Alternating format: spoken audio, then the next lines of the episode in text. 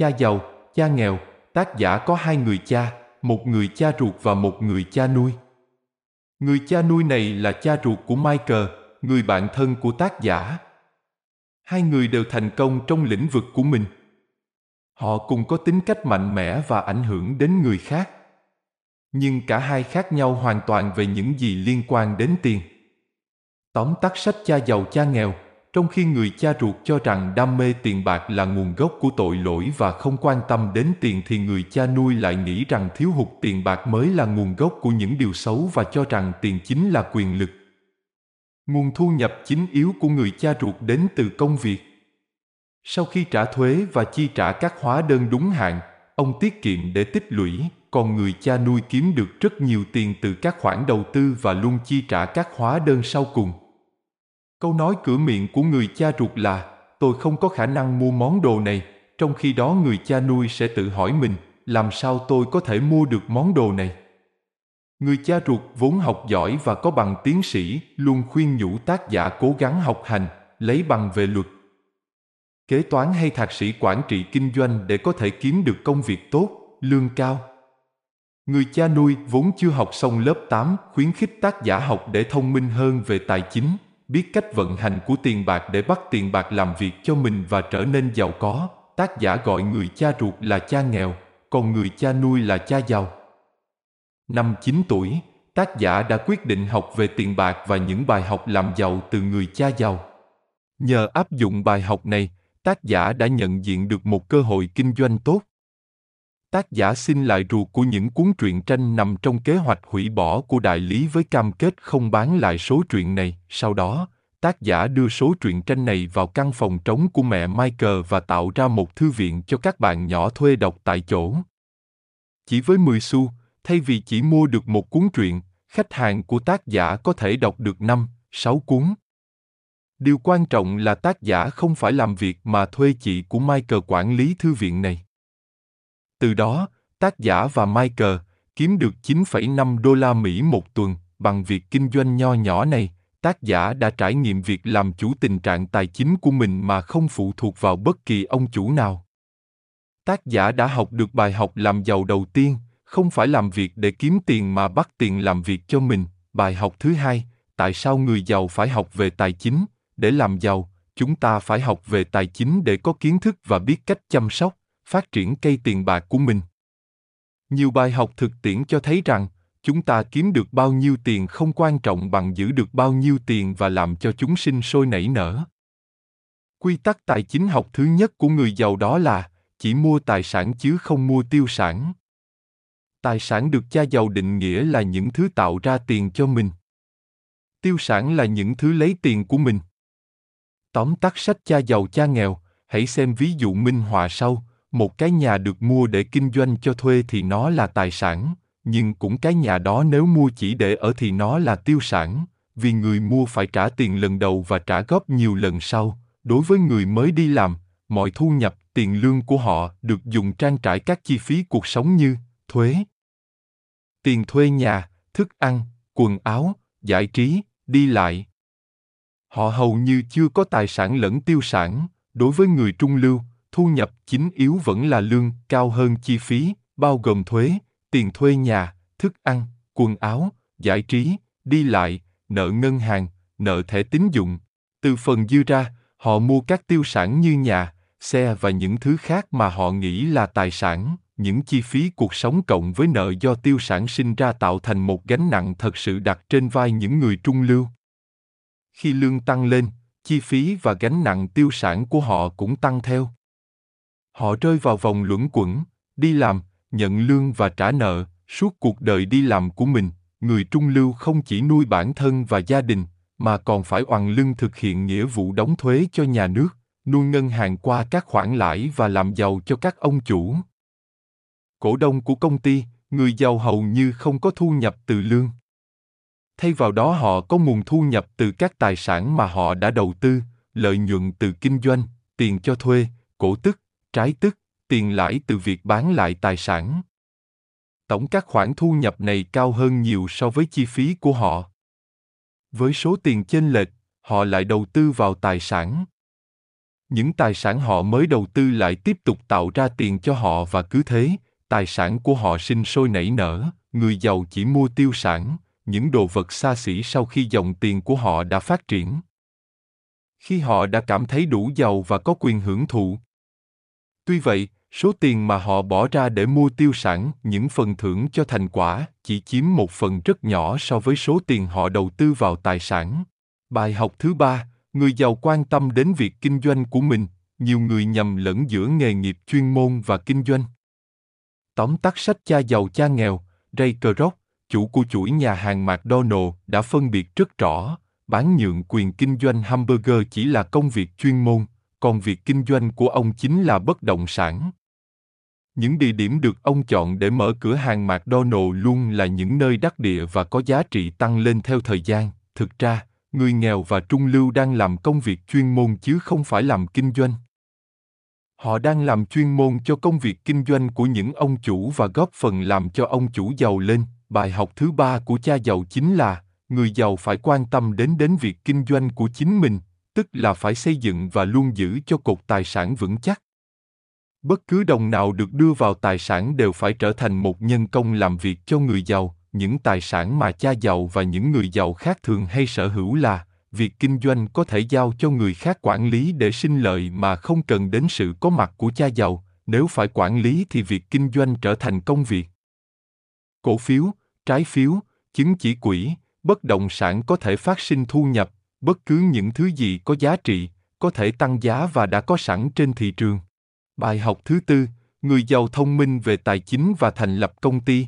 Người giàu không cần phải học quá cao, nhưng cần thông minh về tài chính và hiểu rõ bốn vấn đề sau. Hiểu biết về kế toán, tài chính. Đó là khả năng đọc và hiểu những báo cáo tài chính. Khả năng này giúp người giàu nhận biết mặt mạnh mặt yếu của bất kỳ công ty nào sau khi đọc báo cáo tài chính của công ty đó, nắm vững các chiến lược đầu tư. Đó là khả năng chọn tài sản có thể sinh lợi và ra những quyết định đầu tư khôn ngoan, hiểu rõ về thị trường. Tiếp thị.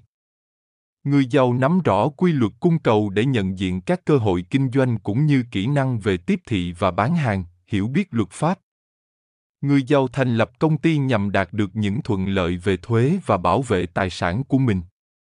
Người nghèo và trung lưu kiếm tiền, trả thuế rồi mới được dùng tiền. Người giàu sở hữu công ty thì kiếm tiền, dùng tiền rồi mới trả thuế. Bài học thứ năm, người giàu tạo ra tiền. Mọi người đều có tài năng bẩm sinh.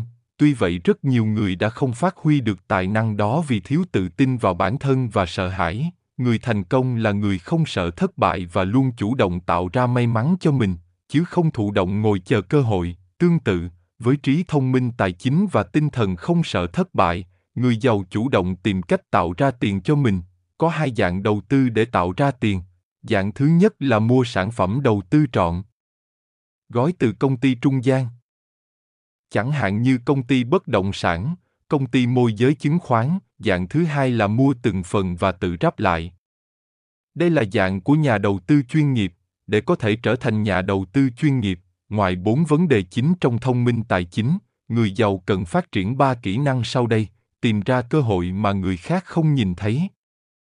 Ví dụ, một căn nhà ập ẹp, cũ kỹ sẽ không được người bình thường chú ý, nhưng bạn của tác giả đã nhìn thấy đây là một cơ hội đầu tư tốt vì ngôi nhà cũ này nằm trên một miếng đất lớn. Sau khi mua, người này phá sập ngôi nhà và chia đất thành nhiều lô nhỏ để bán và kiếm lợi nhuận, dùng tiền người khác để kinh doanh.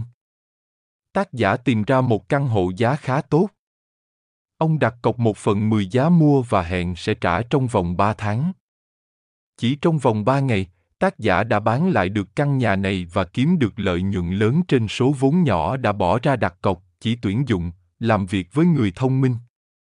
Người giàu không phải là người thông minh tuyệt đỉnh. Người giàu trở nên thông minh vì tuyển dụng và làm việc với những người thông minh hơn mình. Bài học thứ sáu, người giàu làm việc để học chứ không làm việc để kiếm tiền. Những người bình thường dựa vào chuyên môn nghề nghiệp và tinh thần làm việc chăm chỉ để kiếm việc làm và thăng tiến những công việc mà họ tự hào thật ra chỉ đủ giúp họ khỏi phá sản, giúp just over broke, nhưng chúng sẽ giam họ trong vòng luẩn quẩn và họ sẽ không bao giờ giàu lên nếu cứ tiếp tục bám lấy những công việc ổn định đó của mình. Nếu phải làm việc, người giàu sẽ không làm để kiếm tiền mà nhắm đến những công việc giúp họ học hỏi các kỹ năng cơ bản của thông minh tài chính kế toán đầu tư tiếp thị và những hiểu biết về luật trong kinh doanh đầu tư cũng như những kỹ năng quản lý chính để thành công quản lý vòng quay tiền mặt quản lý hệ thống quản lý nhân sự một trong những kỹ năng quan trọng trong thành công của người giàu đó là kỹ năng giao tiếp và bán hàng tác giả đã làm đúng điều này ông xin vào Marine Corp để học cách lãnh đạo và quản lý một tổ chức và làm việc cho Xerox Corp để học kỹ năng bán hàng. Bài học thứ bảy, người giàu phải biết vượt qua chướng ngại vật. Có nhiều người thông minh về tài chính nhưng không thể làm giàu mà vẫn mắc kẹt trong vòng luẩn quẩn của người làm thuê. Đó là vì họ không vượt qua được năm chướng ngại sau, lo sợ bị mất tiền. Nỗi lo bị mất tiền là nỗi lo sợ có thật và hiện hữu trong mỗi chúng ta. Những người quá lo sợ mất tiền chọn việc đi làm thuê để suốt đời kẹt trong vòng luẩn quẩn. Những người ít lo sợ hơn thì chọn lối đầu tư an toàn, học cách cân bằng đầu tư hoặc chọn những tài sản ít rủi ro như trái phiếu.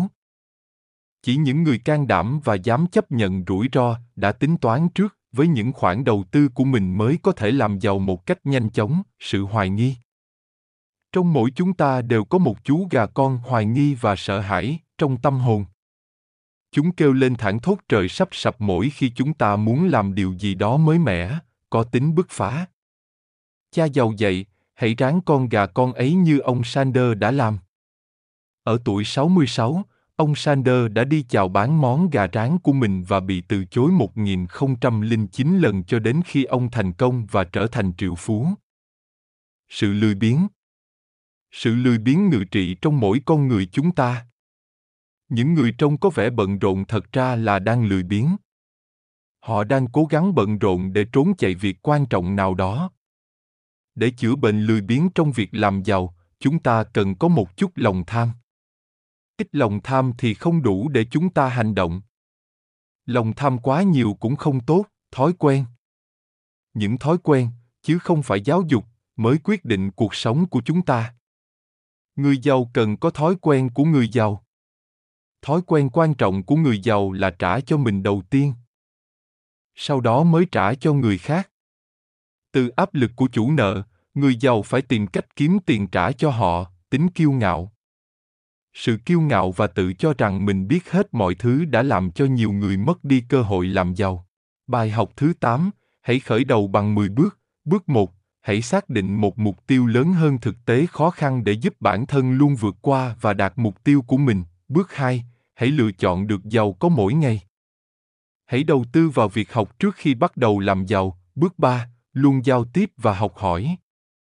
Chọn bạn cẩn thận. Bước 4, nắm vững một công thức trước khi học công thức khác. Bước 5, hãy trả cho bản thân mình đầu tiên. Trong trường hợp bị áp lực về tài chính, hãy cố gắng tìm cách làm ra tiền mới để trả nợ. Không bao giờ được đụng đến tài sản. Bước 6, chỉ sử dụng những người môi giới giỏi và trả cho họ xứng đáng. Bước 7, luôn quan tâm đến tiền lời từ đầu tư, ROI, Return on Investment, và những kết quả khác. Bước 8, luôn nhớ rằng tài sản sẽ giúp chúng ta mua được những vật dụng và đồ dùng cao cấp. Hãy mua tài sản trước. Bước 9, khi làm việc gì đó, hãy tưởng tượng ra những anh hùng trong lĩnh vực đó. Khi ấy, chúng ta sẽ được truyền cảm hứng và cảm thấy công việc trở nên dễ dàng hơn. Bước 10, hãy dạy cho người khác và chúng ta cũng sẽ được học, hãy cho và chúng ta sẽ được nhận lại. Hãy hành động, hãy bắt tay vào hành động, hãy khiến tiền bạc làm việc cho mình, rồi cuộc sống của chúng ta sẽ thành công và hạnh phúc hơn. Cảm ơn bạn đã đọc tóm tắt sách Cha giàu cha nghèo của tác giả Robert Toru Kiyosaki.